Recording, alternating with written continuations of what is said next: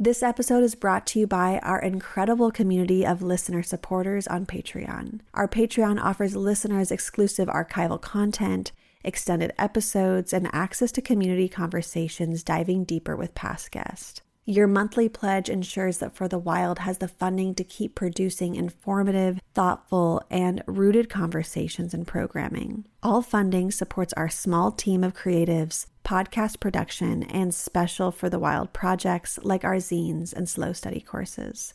To support us on Patreon, please visit patreon.com slash for the wild. Or if you would rather make a one-time donation or recurring donation outside of Patreon, please visit forthewild.world slash donate. This podcast is brought to you through support from our partner, the Kalliopeia Foundation. The Kalliopeia Foundation envisions a future grounded in compassion, respect, dignity, reverence for nature, and care for each other in the earth. To learn more, visit kalliopeia.org. Hello and welcome to For the Wild podcast. I'm Ayana Young.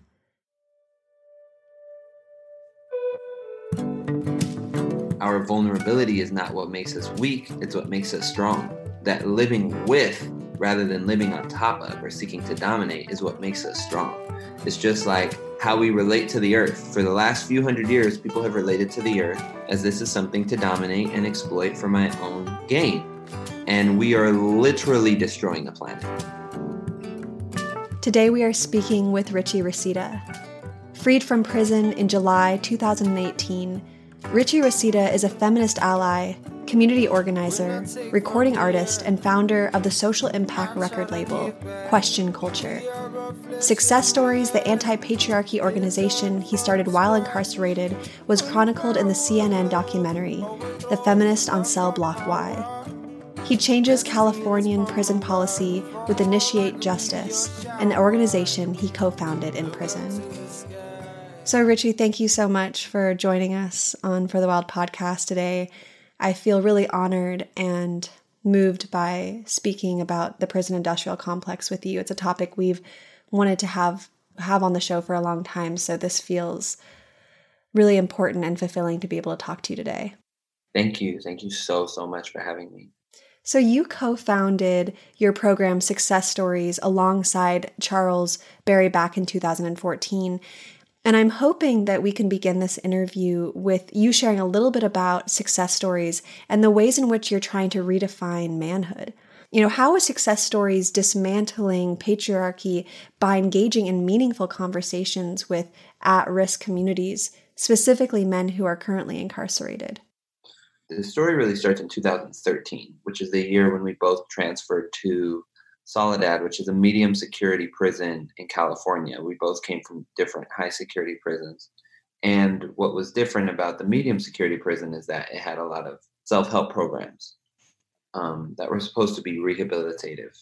And what I had noticed as somebody who, my mentors, my best friends, really my chosen family, my community, my wife were all powerful, intersectional feminist women of color, was that the conversations that were being had about self transformation were not challenging patriarchy.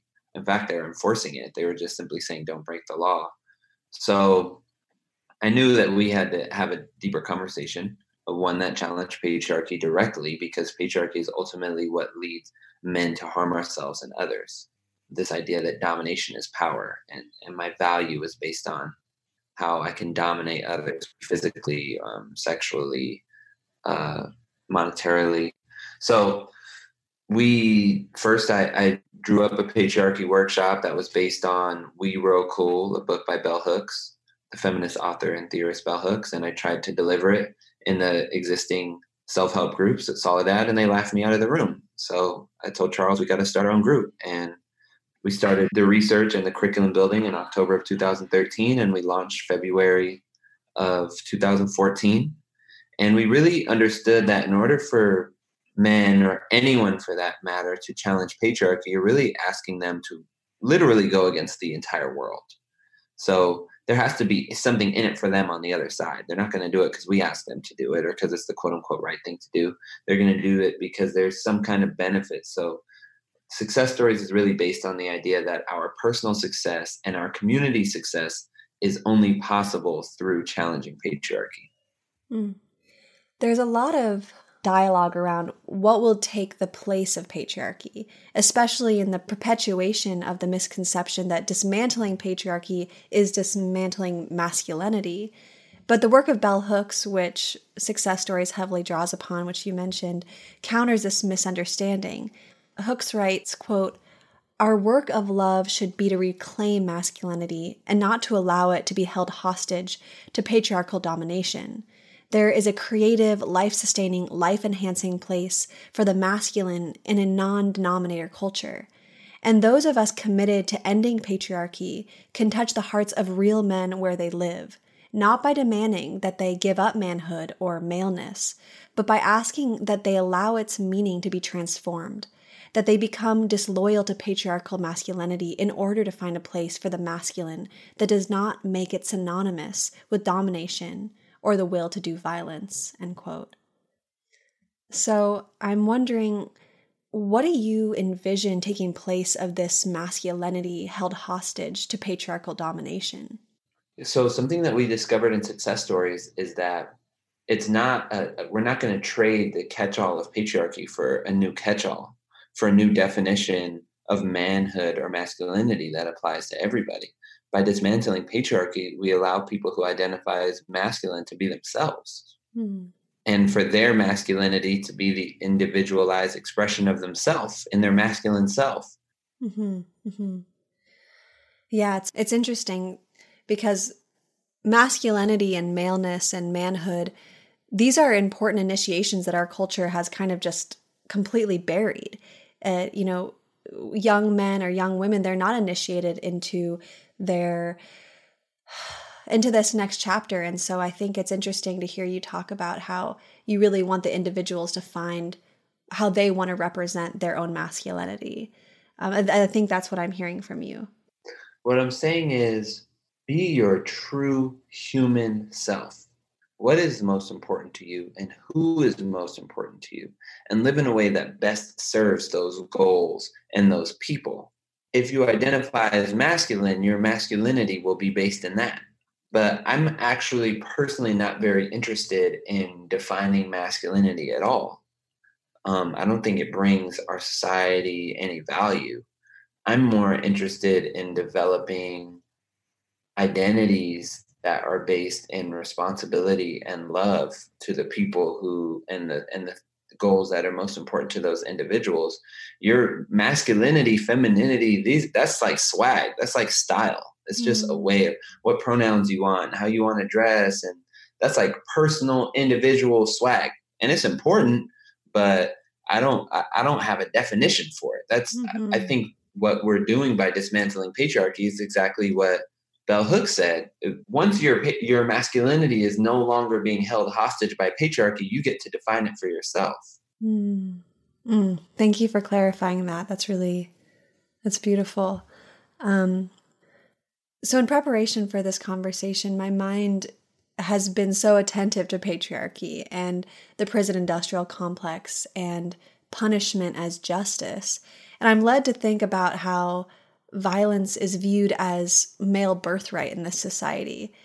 Statistics show that something like 98% of mass murders are committed by men, 90% of murders are committed by men, 80% of those arrested for violent acts are men, and then additionally, up to 80% of women convicted of murder were acting in defense of their abusers. So, on the topic of America's mass violence problem, I'd like to ask you how you're foraging meaningful and transformative conversations about violence beyond limited narratives of, for example, gun violence. How have you been able to be in conversation with men around the normalization of carnage in this country?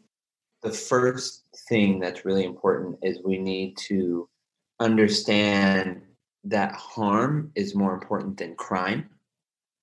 So the culture of this country is always talking about crime and punishment. We have almost this um, eerie, creepy religion that's like obsessed with the law and um, these notions of like honor that are tied up within the law. And as we know, laws are just made by people. Something can be legal today and illegal tomorrow.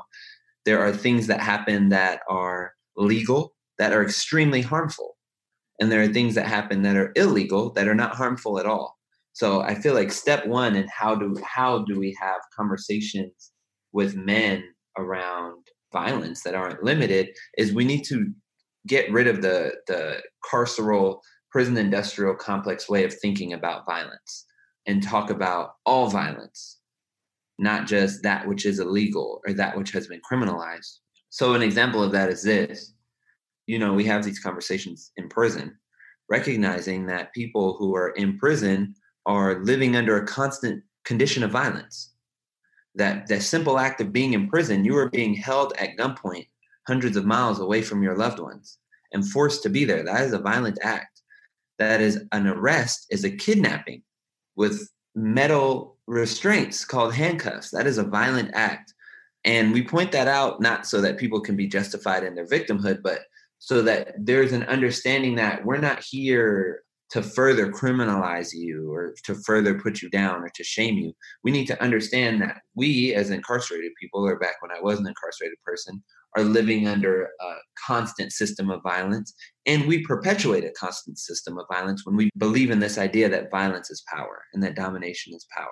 And the same way that we feel being held at gunpoint hundreds of miles away from our families, the same way that we feel when we are facing violence and we are facing harm, that's how others feel when we were in, enacting the types of violence we enact in our communities, which may look like something really obvious like gun violence or something really obvious like the robberies that I committed, but it also can look like street harassment. It can also look like leering at somebody. With neither of those acts are illegal, right? It can also look like requiring that your female partner cooks for you. These are all acts of violence that are not necessarily illegal, but cause people to feel just as violated as we do when we receive violence from the state. And i think that creates a bridge of empathy to people and we it's it's easier to work through that bridge of empathy than it is to work through a bridge of shame. Mm, that's powerful. Empathy is powerful. The fact that we're in this culture that teaches us violence is powerful is so backwards and i really really appreciate your analysis I would be remiss to not discuss California's vast and destructive prison system, specifically focusing on the school to prison pipeline and the tremendous privatization of all facets of prison life. So, perhaps beginning with the latter as preface, could you speak to the ways in which uh, for profit prisons are trying to monopolize life inside as well as after prison? I'm specifically thinking of prison healthcare, privatization of halfway houses, and then the drug treatment centers.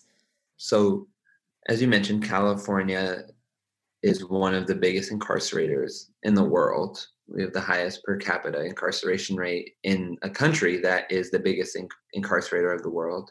Um, and if I could add one more layer to that, Los Angeles, where I'm from, Los Angeles County is the biggest incarcerating county and the biggest incarcerating state and the biggest incarcerating country in the world. With that being said, there are multitudes of organizations that have sought to capitalize on this. That's what mass incarceration is really all about. It's about using fear and incarceration and criminalization to get votes and money mm. whether it be from politicians looking for votes or money or from private organizations and even public organizations like public workers unions looking to capitalize off of incarceration. So, mm. to the second point around the school to prison pipeline, I think that that is largely a product of what we were just talking about a product of patriarchy and the idea that domination is power and that if you can mm-hmm. dominate somebody mm-hmm. you somehow quote unquote win mm. So when you have children who are maybe acting in ways that adults don't want them to, a way to get them to act right is to dominate them, is to isolate them, is to quote unquote punish them, which we know to be just a euphemism for enact revenge against them. And it really showed the prison, the school to prison pipeline really shows how overboard our sick addiction to domination as power has become because we live in a country where it's okay to hit children. It is acceptable and even expected to physically hit defenseless children. And if that's our culture, then of course it's okay to us to also lock up children, to also forcibly strip search children, to mm-hmm. put children in solitary confinement to put children in until very recently life without the possibility of parole sentences, death row sentences, because our culture teaches us because of this notion of patriarchy and domination as power. That is how you win. That is what quote unquote teaches people a lesson is by mm. violently striking down on them. Wow, Richie, thank you. So I know that there's these three main theories behind the school to prison pipeline, which I just want to briefly cover so that our listeners can dive into this conversation with some background information. The first theory is backed up by studies that show how it costs less to house people of color than white people in prisons because the average white person in prison is significantly older and often has higher health cost. Therefore, for profit prisons make a higher profit off of the exploitation of people of color thus incentivizing them to lobby for policies which encourage the detention of youth. Other theories include schools willfully reporting so called underachieving students to law enforcement in order to remove them from the schools, which would lead to stronger scores on generalized testing and incur greater state and federal funding, as well as over policing and then, you know, implicit racial bias. But what I'd really like to focus on is the devaluing of life and the assigned value and worth of young men of color in context to patriarchy, as well as whatever you're willing to share around your own experience and that of other young men who end up in prisons for things that happen to them as children, really.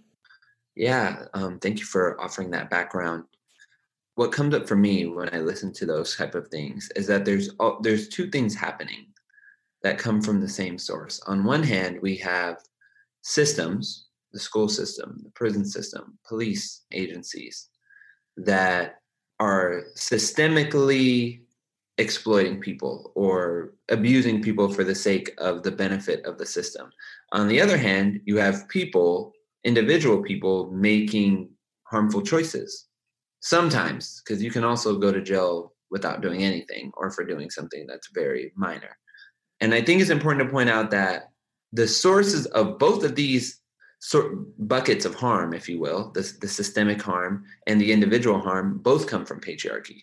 Mm-hmm. because they're ultimately both fueled from this idea that domination is power and that cis hetero men are inherently dominant and inherently powerful and are valued by how violent we are willing to be. So, real life example, I'll use my own.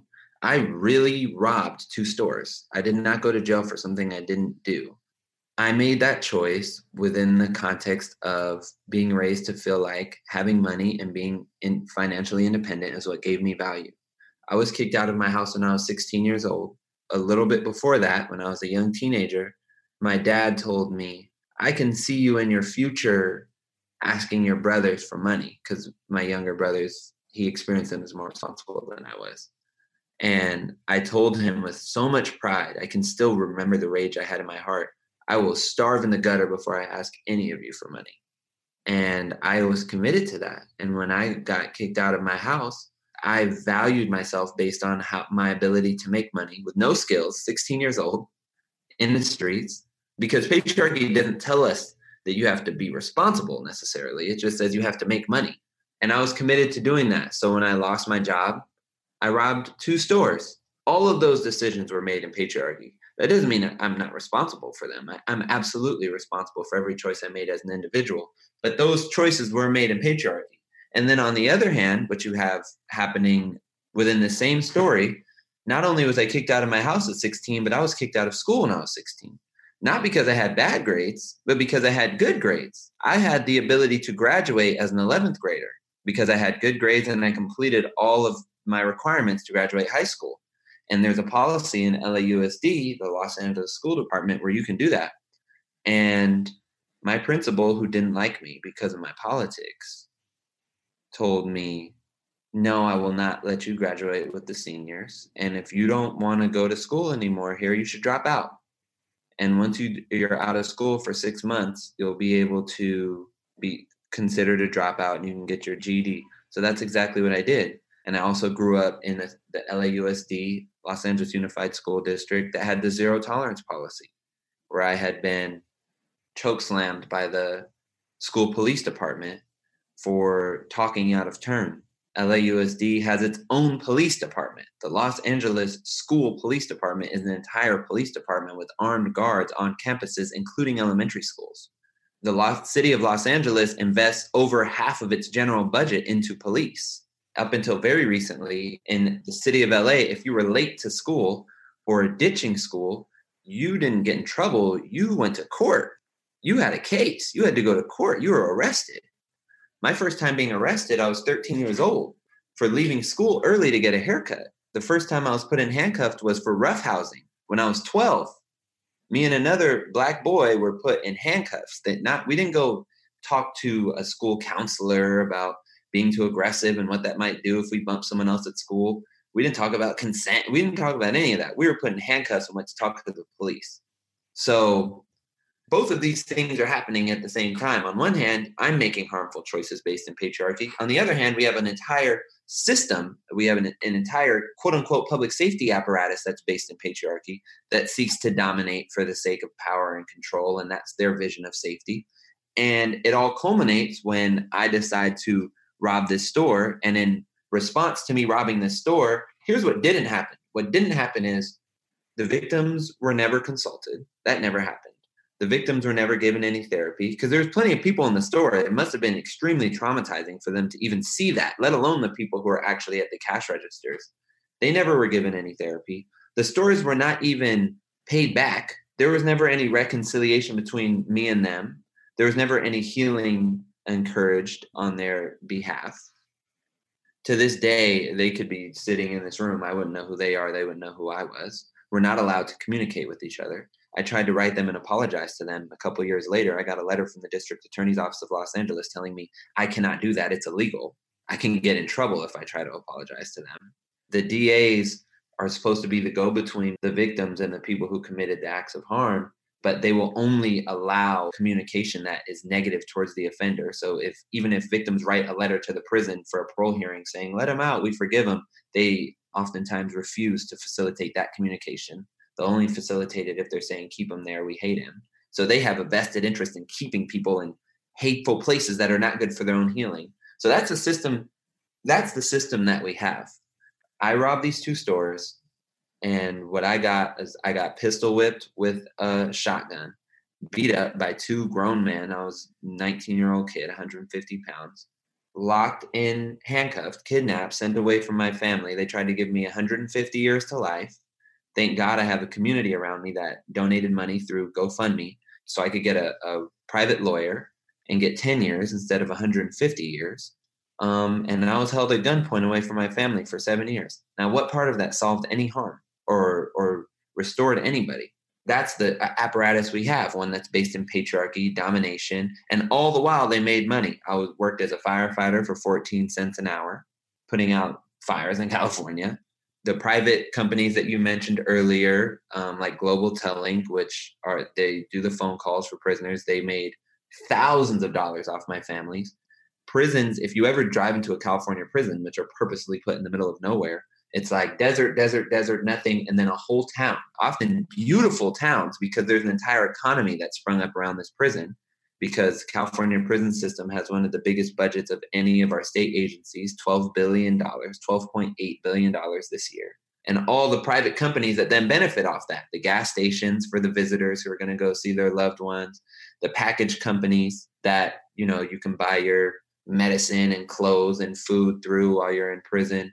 There's telecommunications companies, the contractors that build prisons, that maintain prisons. There's just a huge exploitive patriarchal entity that is our quote unquote public safety system, our quote unquote criminal justice system, that is also operating from a place of patriarchy as well. So my story perfectly paints how patriarchy plus patriarchy equals patriarchy, harm plus harm equals harm. And then they wonder why most people who get out of prison are worse than they started.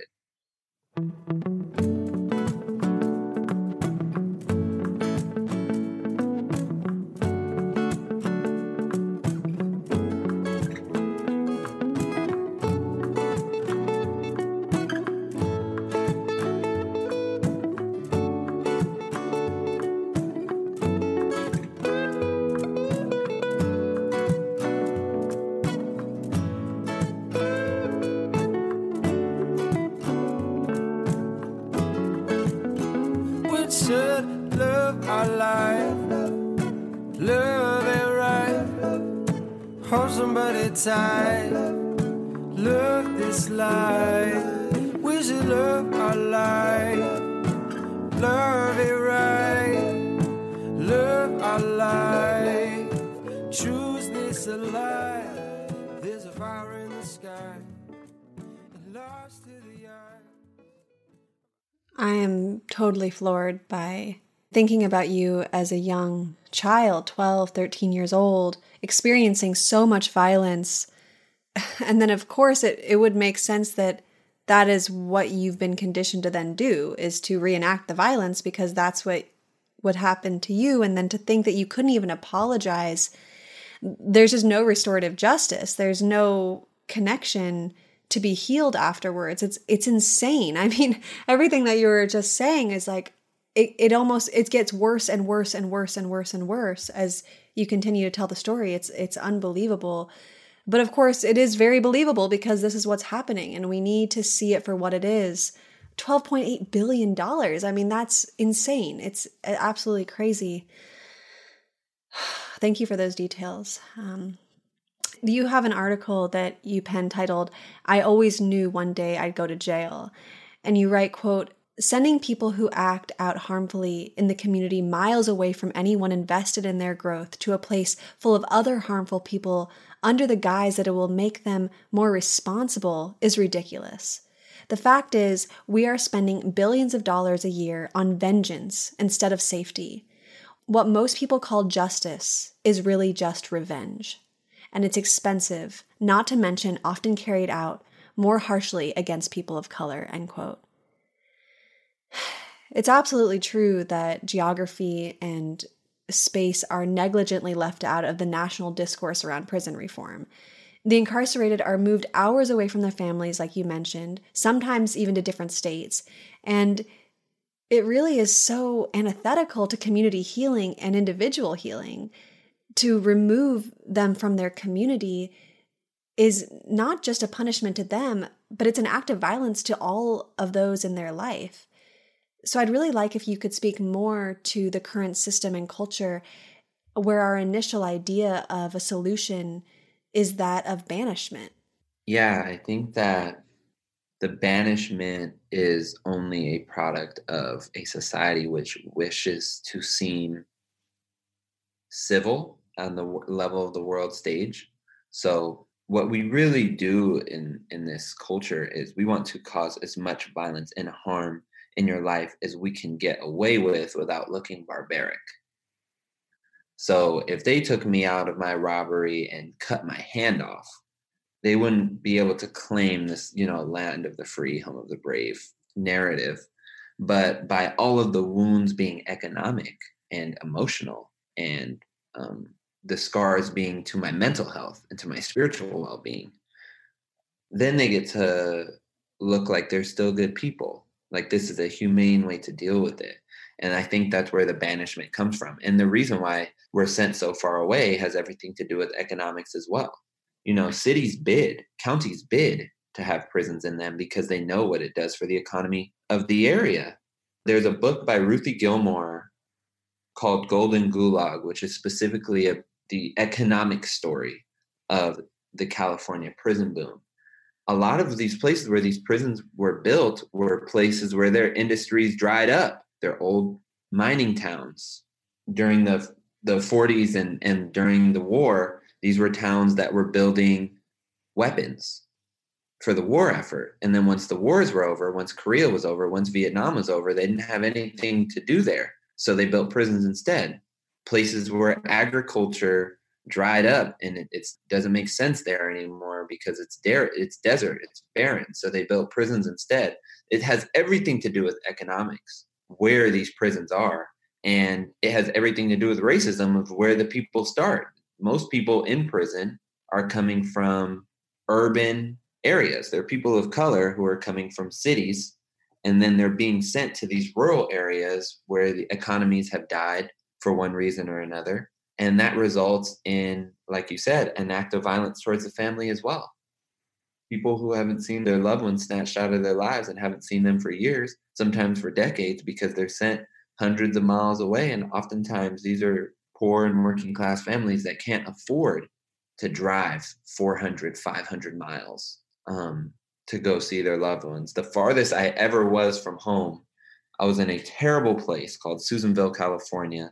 It's very close uh, to the northeastern tip of California, and it was a 10 hour drive for my family back in Los Angeles. Who's going to go drive 10 hours through the Sierra Mountains where you need snow chains to go see somebody? We, we don't have snow chains. We're from LA.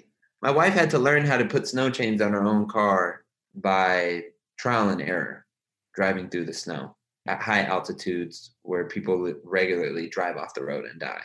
Icy roads, storms. It has everything to do with economics and, and racism. That's truly the source of that that banishment. I'm really interested how you were speaking to why prisons are erected where they are and I think about you know, we were speaking earlier before the conversation, the podcast started about the environmental intersections with prisons. And I just thought, oh my gosh, okay, here it is. There's land that has been colonized. So the indigenous people have been kicked out. The resources have been completely stripped of water, of topsoil, of whatever abundance there once was on that land because of mining, because of some type of resource extraction project. And then when they're like, oh, well, now the land is basically worthless, you know, economically speaking, because they've destroyed this land, then it's like, oh, well, great. We'll just basically enslave people in these prisons as the new resource, as the new way to extract from the land is to put people into places that no longer can serve capitalism. And that is oh my gosh because i I've, i have chills because i've definitely driven by you know and i've been on long road trips and i've seen where prisons are and it, it, i do find that that it's usually in these places that are barren because of some type of resource extraction issue um, that has happened you know whether it was 50 years ago 30 years ago 20 years ago. So that's that's really coming full circle to see how yeah just to see how that all works out and it's really it's horrifying I think one of the saddest examples of that was the valley fever outbreak mm. um, that took place over like the last five years, 10 years. For those who haven't heard of it, valley fever is a deadly disease that is made up of fungus that lives underground. Oh, right. In much of the mm-hmm. Central Valley of mm-hmm. California. Mm-hmm. And that's where it stays. That's where it thrives. But if it gets into the human body, it colonizes the human body and kills the host often, specifically um, to Black people and to Asian folks, API folks, and to white folks as well, because oftentimes Latinx folks have indigenous heritage to this land and built, uh, genetically have built an immunity. So here comes CDCR building all these prisons in the middle of the Central Valley and filling them up mostly with black people, and people were dying, and they couldn't figure out why. I've seen people get valley fever. People were getting valley fever in prisons where I was.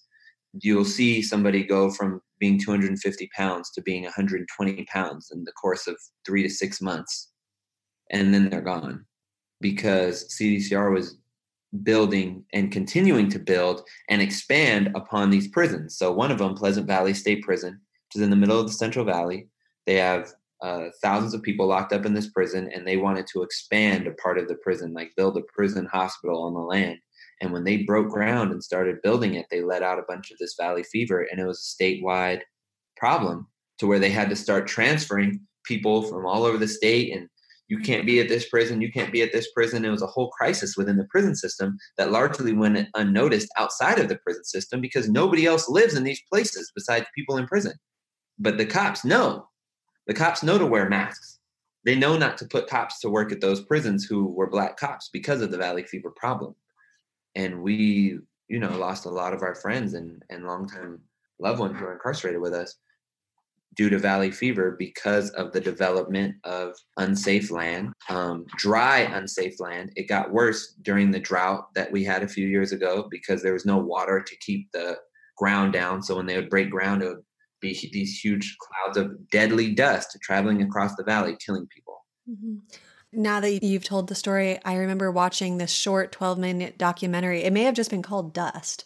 And it was all about the valley fever outbreaks in the Central Valley. And it was horrifying. It showed this one man who had gotten it and they didn't know what was wrong with him. He ended up getting this huge like tumor on his head. He couldn't see. It was like the worst pain of his life. The migraines, the cluster headaches. He was in so much pain and to see the degeneration and and this was a man who actually had access to I'm sure much better healthcare than what they have in prisons and to see his journey through valley fever was horrifying. And it, yeah, it was all from the dust and the fun, like what you're saying, the fungus that lives under this dust. So that's just another completely untold issue that you know who's talking about that. So thank you for bringing that up. Now, I'd like to transition into a conversation around the necessity of community, friendships, and long-term relationships when it comes to dismantling patriarchy. Bell Hooks writes, quote, "The work of male relational recovery, of reconnection, of forming intimacy and making community can never be done alone. In a world where boys and men are daily losing their way, we must create guides, signposts, and new paths. A culture of healing that empowers males to change is in the making. End quote. So, in your own experience, inside and outside of prison, what did this community and system of accountability look like for you? Simply put, it was the greatest joy of my life to build real relationships that began for me inside of prison. Relationships were real friends who, you know, Bell Hooks uses the the definition of love, which is actually originally penned by M. Scott Peck, which is that love is the spiritual investment of oneself into the spiritual growth of another. When we were able to start building these anti patriarchal relationships, these love based relationships in prison, I had never felt freer before in my life because now I had somebody who I could give a real hug to. Now I have somebody who, when they asked me how I was doing, I could be honest about that. Somebody who I could be open about my insecurities with, somebody who I can be open about my trauma with, somebody who I can ask for their support in a way that's not just like give me solutions to a problem, but is like just be with me in this pain that I'm in. Um, and invest that same energy into others and stand firm for somebody trying to be the best them they can be. It really is something that we learned in success stories is like when you give people the opportunity to be real human beings, they will take it. We want it. We've wanted it our whole lives we just need to create the context in which it's okay to be that way. And once we did we were free. It was the the i had never felt freer and i was still in prison. Thinking of a follow-up question i have is around making sure that said male community is attentive to the likelihood of reinforcing patriarchal structures and behaviors in their own systems of accountability. So I guess I'm wondering how can men stay committed to educating one another about patriarchy without furthering you know furthering an unbalanced power dynamic? Or what kind of community infrastructure is required for these networks to thrive? I think the understanding that we're going to do something patriarchal we're going to have patriarchal thoughts. And the humility to one admit that to myself that I'm going to show up in that way and the humility to take that feedback from someone else and to give that feedback to somebody else is absolutely required in order to build that type of community. We're not seeking to build a quote unquote healed community because once you're healed, you cannot be healed. There's no more room to grow. We're seeking to build a community in which healing has a context and a safe space and it is okay. And that requires the understanding that I'm not perfect, that I'm a mess up. Mm-hmm. And that we have the trust in each other that I will listen to you when you're saying, bro, that's not it. Bro, you're you're on some BS right now. We need to establish that that humility and that trust.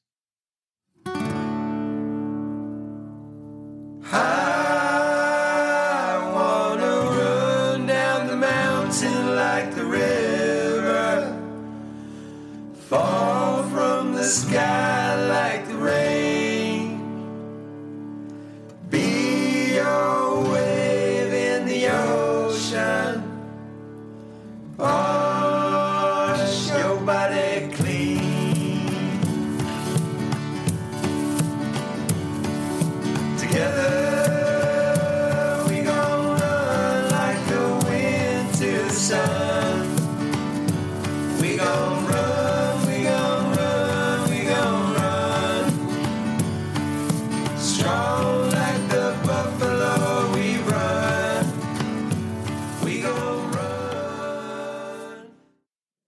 I'd really also love to talk about the timing of liberation and how it can be drawn out, especially when tackling historical ways of knowing, you know, and being in this world.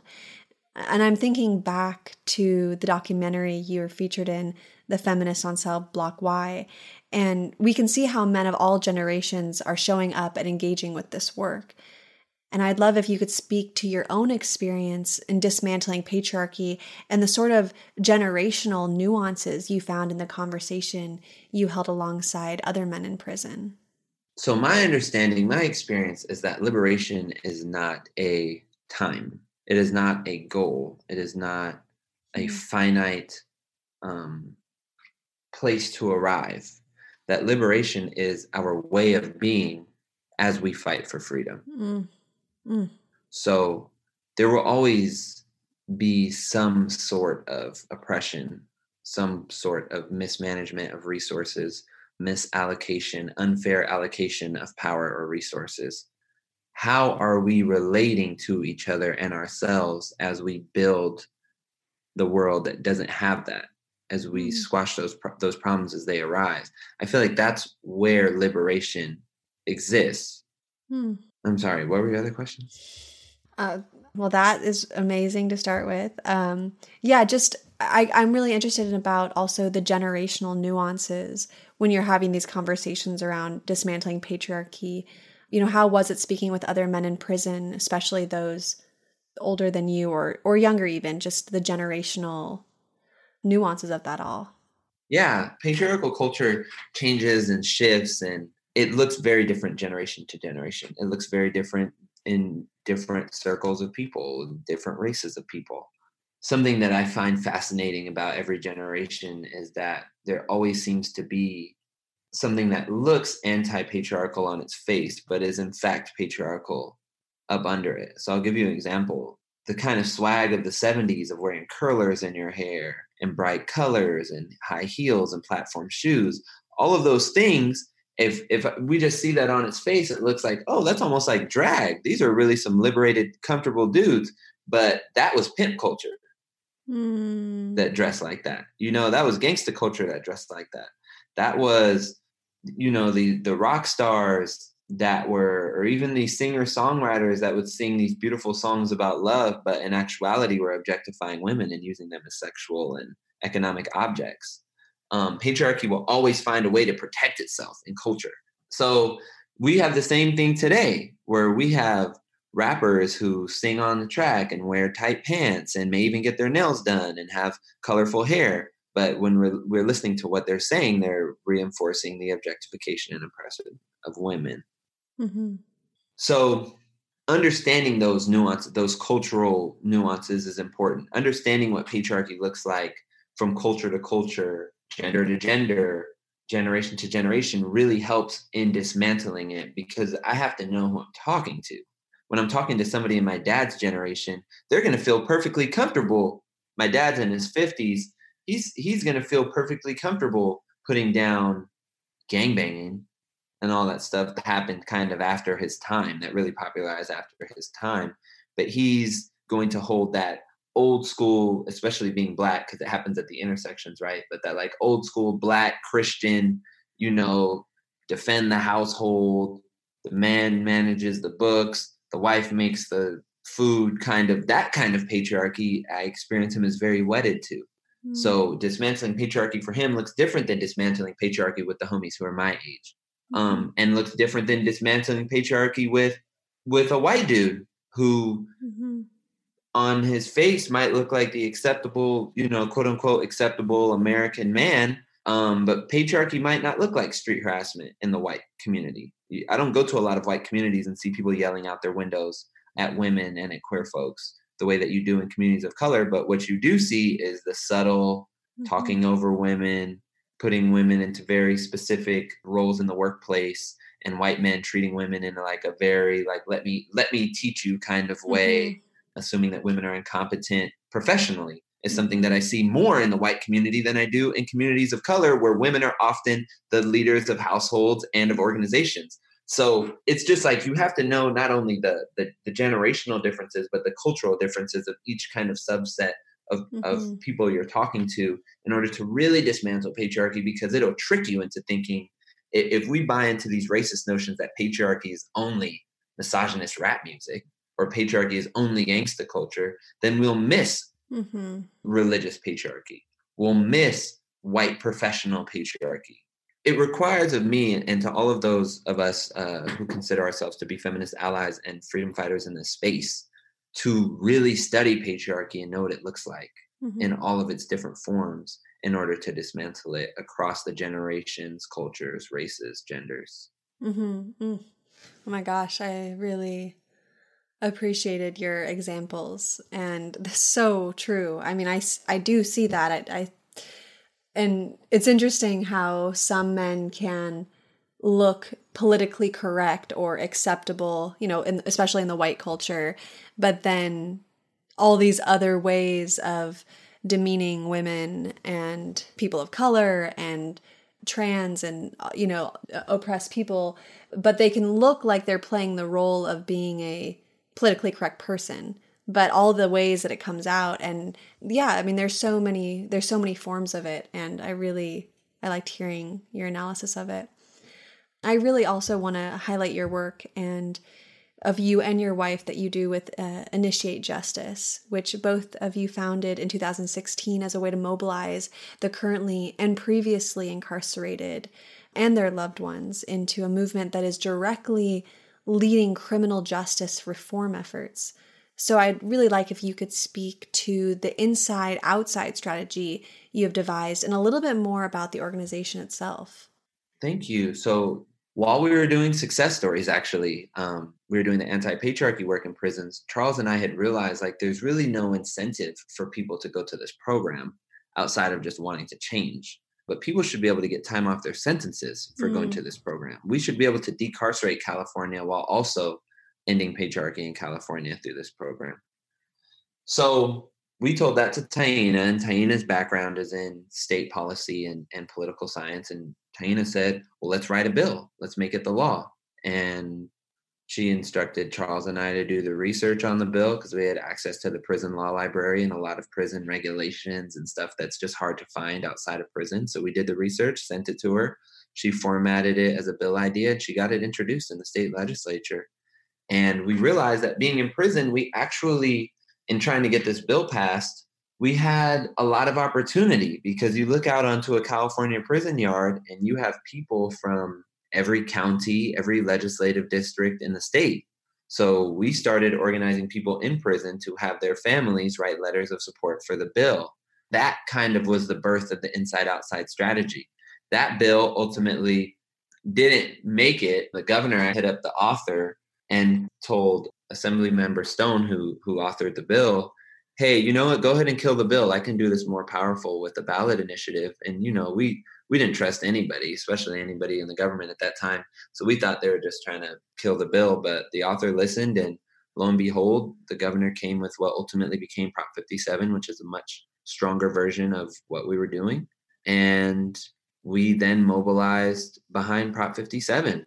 And we realized that look you can stand in front of a target and collect signatures for a proposition but most people walking out of target do not care about this they don't Mhm. care about people in prison being able to earn time off their Mhm. sentences Mhm. but the families of people in prison do Mhm. so we need to organize through the prison so we were sending prop 57 information sheets with voter sign up packets through people in prison telling them send this to your loved one have them register to vote and vote yes on this and we sent out 2000 of those and building that membership inside and building that membership outside of the loved ones receiving those packets is how we started building these two bases of incarcerated people inside and then formerly incarcerated people and the loved ones of incarcerated people on the outside.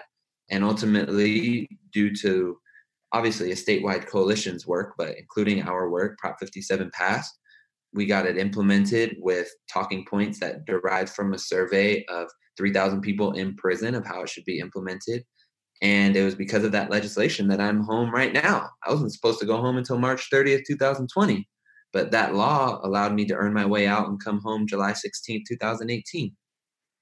And now we have 14,500 members in prison, 120 organizers in prison, um, a training program for organizers on the outside as well. we're doing four bills this year one to get people on parole the right to vote back, one to apply Prop 57 credits to people who came to prison as children, another to get rid of medical copays in, in jails and prisons. I mean, now, you know, 14,500 people in prison and their loved ones, we have a political base. Like, we can really move things. That is so amazing and exciting and so so strategically smart. I mean, to think of like what you said, the people who really care about this issue are the families at home with the people that are in prison. And to really understand who your base is and who you know would actually take up energy and time and resources to vote and to, to organize around it. It's so beautiful. And I don't like the word hope, but I imagine the feeling of hope or something like that running through the prisons through yourself through others. And and especially that the bill got passed um, or the proposition that you were talking about it, it's we need to hear success stories like this. We need to hear that it is possible. It's possible for these things to get done. Um, and oh, I really, I really love that, and I, I want to talk more about the bills that you started mentioning with Initiate Justice and what they're pushing through. But before that, I'd actually like to delve deeper into the history of voter disenfranchisement a cause Initiate Justice particularly is attuned to. So perhaps you'd be willing to talk about the origins of felony disenfranchisement, which was written into California's Constitution back in 1849 after they initially rejected the 14th Amendment. Correct. So we know that the way that the 13th Amendment was written was saying that slavery was illegal unless in punishment of a crime and that there is a very active campaign on the behalf of governments which are controlled by white Americans to now criminalize black people to put them back into a position of slavery. Part of that was to make sure that black folks couldn't vote. So for years, um, black people technically could vote, but legally there, there is no legal national legal protection to allow them to vote. So a lot of municipalities and states removed black folks' right to vote. And then you had the 14th Amendment, which was supposed to guarantee nationally that black people had the right to vote. California actually didn't ratify the 14th Amendment allowing black men to vote, I should be specific, until 1968. Wow. So yeah, like my dad was already alive before California ratified the 14th Amendment. What California did do, though, was they managed to write it into their state constitution to disallow a large group of people um, from voting. California has a strong history of racism towards people of Chinese descent. Chinese were not allowed to vote. The Irish were not allowed to vote. There was an entire political party dedicated to oppressing the Irish in California. And the language in the original Constitution, if you go and read it, is crazy. It says something to the effect of any retard, idiot, moron, or criminal will never have the right to vote. And it wasn't until the 70s when they took out all of that terribly oppressive language around morons and idiots, but they left the part around quote unquote criminal and then further specified it to say meaning people in prison or on parole. Oh my gosh. Unbelievable, but not not unbelievable, but it's um right. just to hear it again, like to to really be able to hear the dates of when people were and were not allowed to vote is is important because it really wasn't that long ago. We're we're still very much in the culture of the past, quote unquote. It's not of the past. It's now. Even though people are allowed to vote now, not everybody's allowed to vote, and there's all these issues that are coming up, and it's I think is very important to be reminded of of these issues. Now, I know we've had a really great conversation for a while, and I have one last question for you. And I'm really thinking about the slaughter of emotional vitality under patriarchy, under a system in which women are patronized for their emotions and men are told to basically silence theirs. So, I'd really like to talk about accessing and accepting vulnerability as an emotional state and how we can strengthen our emotions in the face of patriarchy's collapse. What are the steps we can take in refusing to collude with patriarchal culture and restoring reverence to emotional beings? I think the key is reminding ourselves that our emotions are not what makes us weak, they are what makes us strong. Mm. That our vulnerability is not what makes us weak, it's what makes us strong. That living with rather than living on top of or seeking to dominate is what makes us strong. It's just like how we relate to the earth. For the last few hundred years, people have related to the earth as this is something to dominate and exploit for my own gain. And we are literally destroying the planet. Like mm-hmm. there literally will not be, we will be gone within a 100 years. So it looks like we're winning, mm-hmm. but we're mm-hmm. actually losing. And the people who lived amongst the earth and worked with it and were vulnerable, when there were storms, they had to work with it, right? Like we were talking about earlier, when there's heat, we had to work with it. Mm-hmm. They were vulnerable, but they won. There's people on this land that's now called the US for 10,000 years. No global warming, mm-hmm. no black stuff all in the ocean. Mm-hmm. 10,000 years. In the course of 200, it's almost gone because we're trying to dominate it. And we do the same things within ourselves, trying to dominate those emotions, smush them down, trying to dominate others, smush them down, trying to act as if emotions are a weakness. We're actually the ones who lose. Mm-hmm. We end up with the mental health problems. We end up with mm-hmm. the depression. We end up killing ourselves. We end up mm-hmm. killing each other. We end mm-hmm. up drinking ourselves or smoking ourselves into oblivion. Mm-hmm. Um, our survival is based on our willingness to hold that discomfort, hold that vulnerability, hold those emotions. Mm-hmm. mm-hmm. Richie, you are such an incredible human being. I feel completely honored to have shared this time with you with all the work that you've done, all of and your personal experiences and the trauma that you've worked through in order to even speak the way you speak about these topics and then help others in your own journey.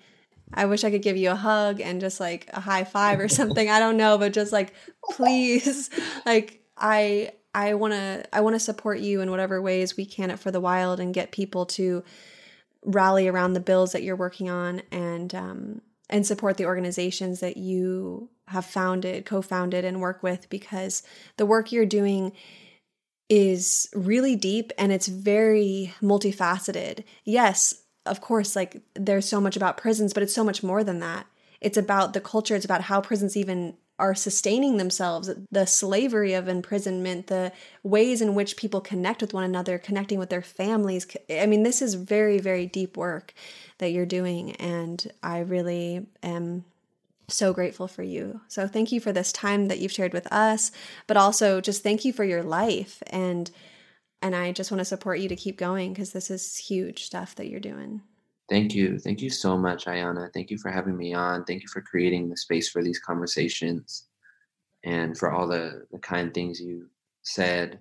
I just, and everything that we try to do, whether it be in the workshops of success stories, the policy work of Initiate Justice, the music we do with Question Culture, what we're ultimately trying to get folks to do is to like tap in to that love that we have inside of us instead of trying to dominate others.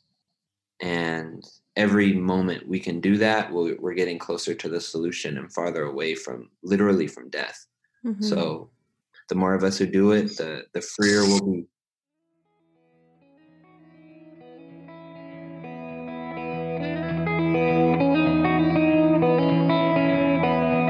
Hi everyone, this is Hannah, one of the writers and researchers here at For the Wild.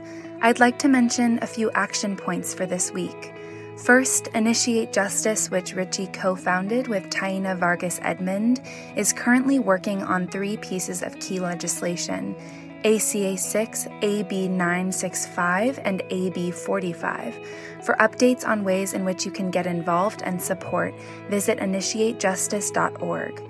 Second, if you're a resident of California, go to findyourrep.legislature.ca.gov, locate who your senators and assembly members are, and call them saying you support ACA 6, AB 965, and AB 45. For links and more information, you can visit our website or click on the Details tab of this episode.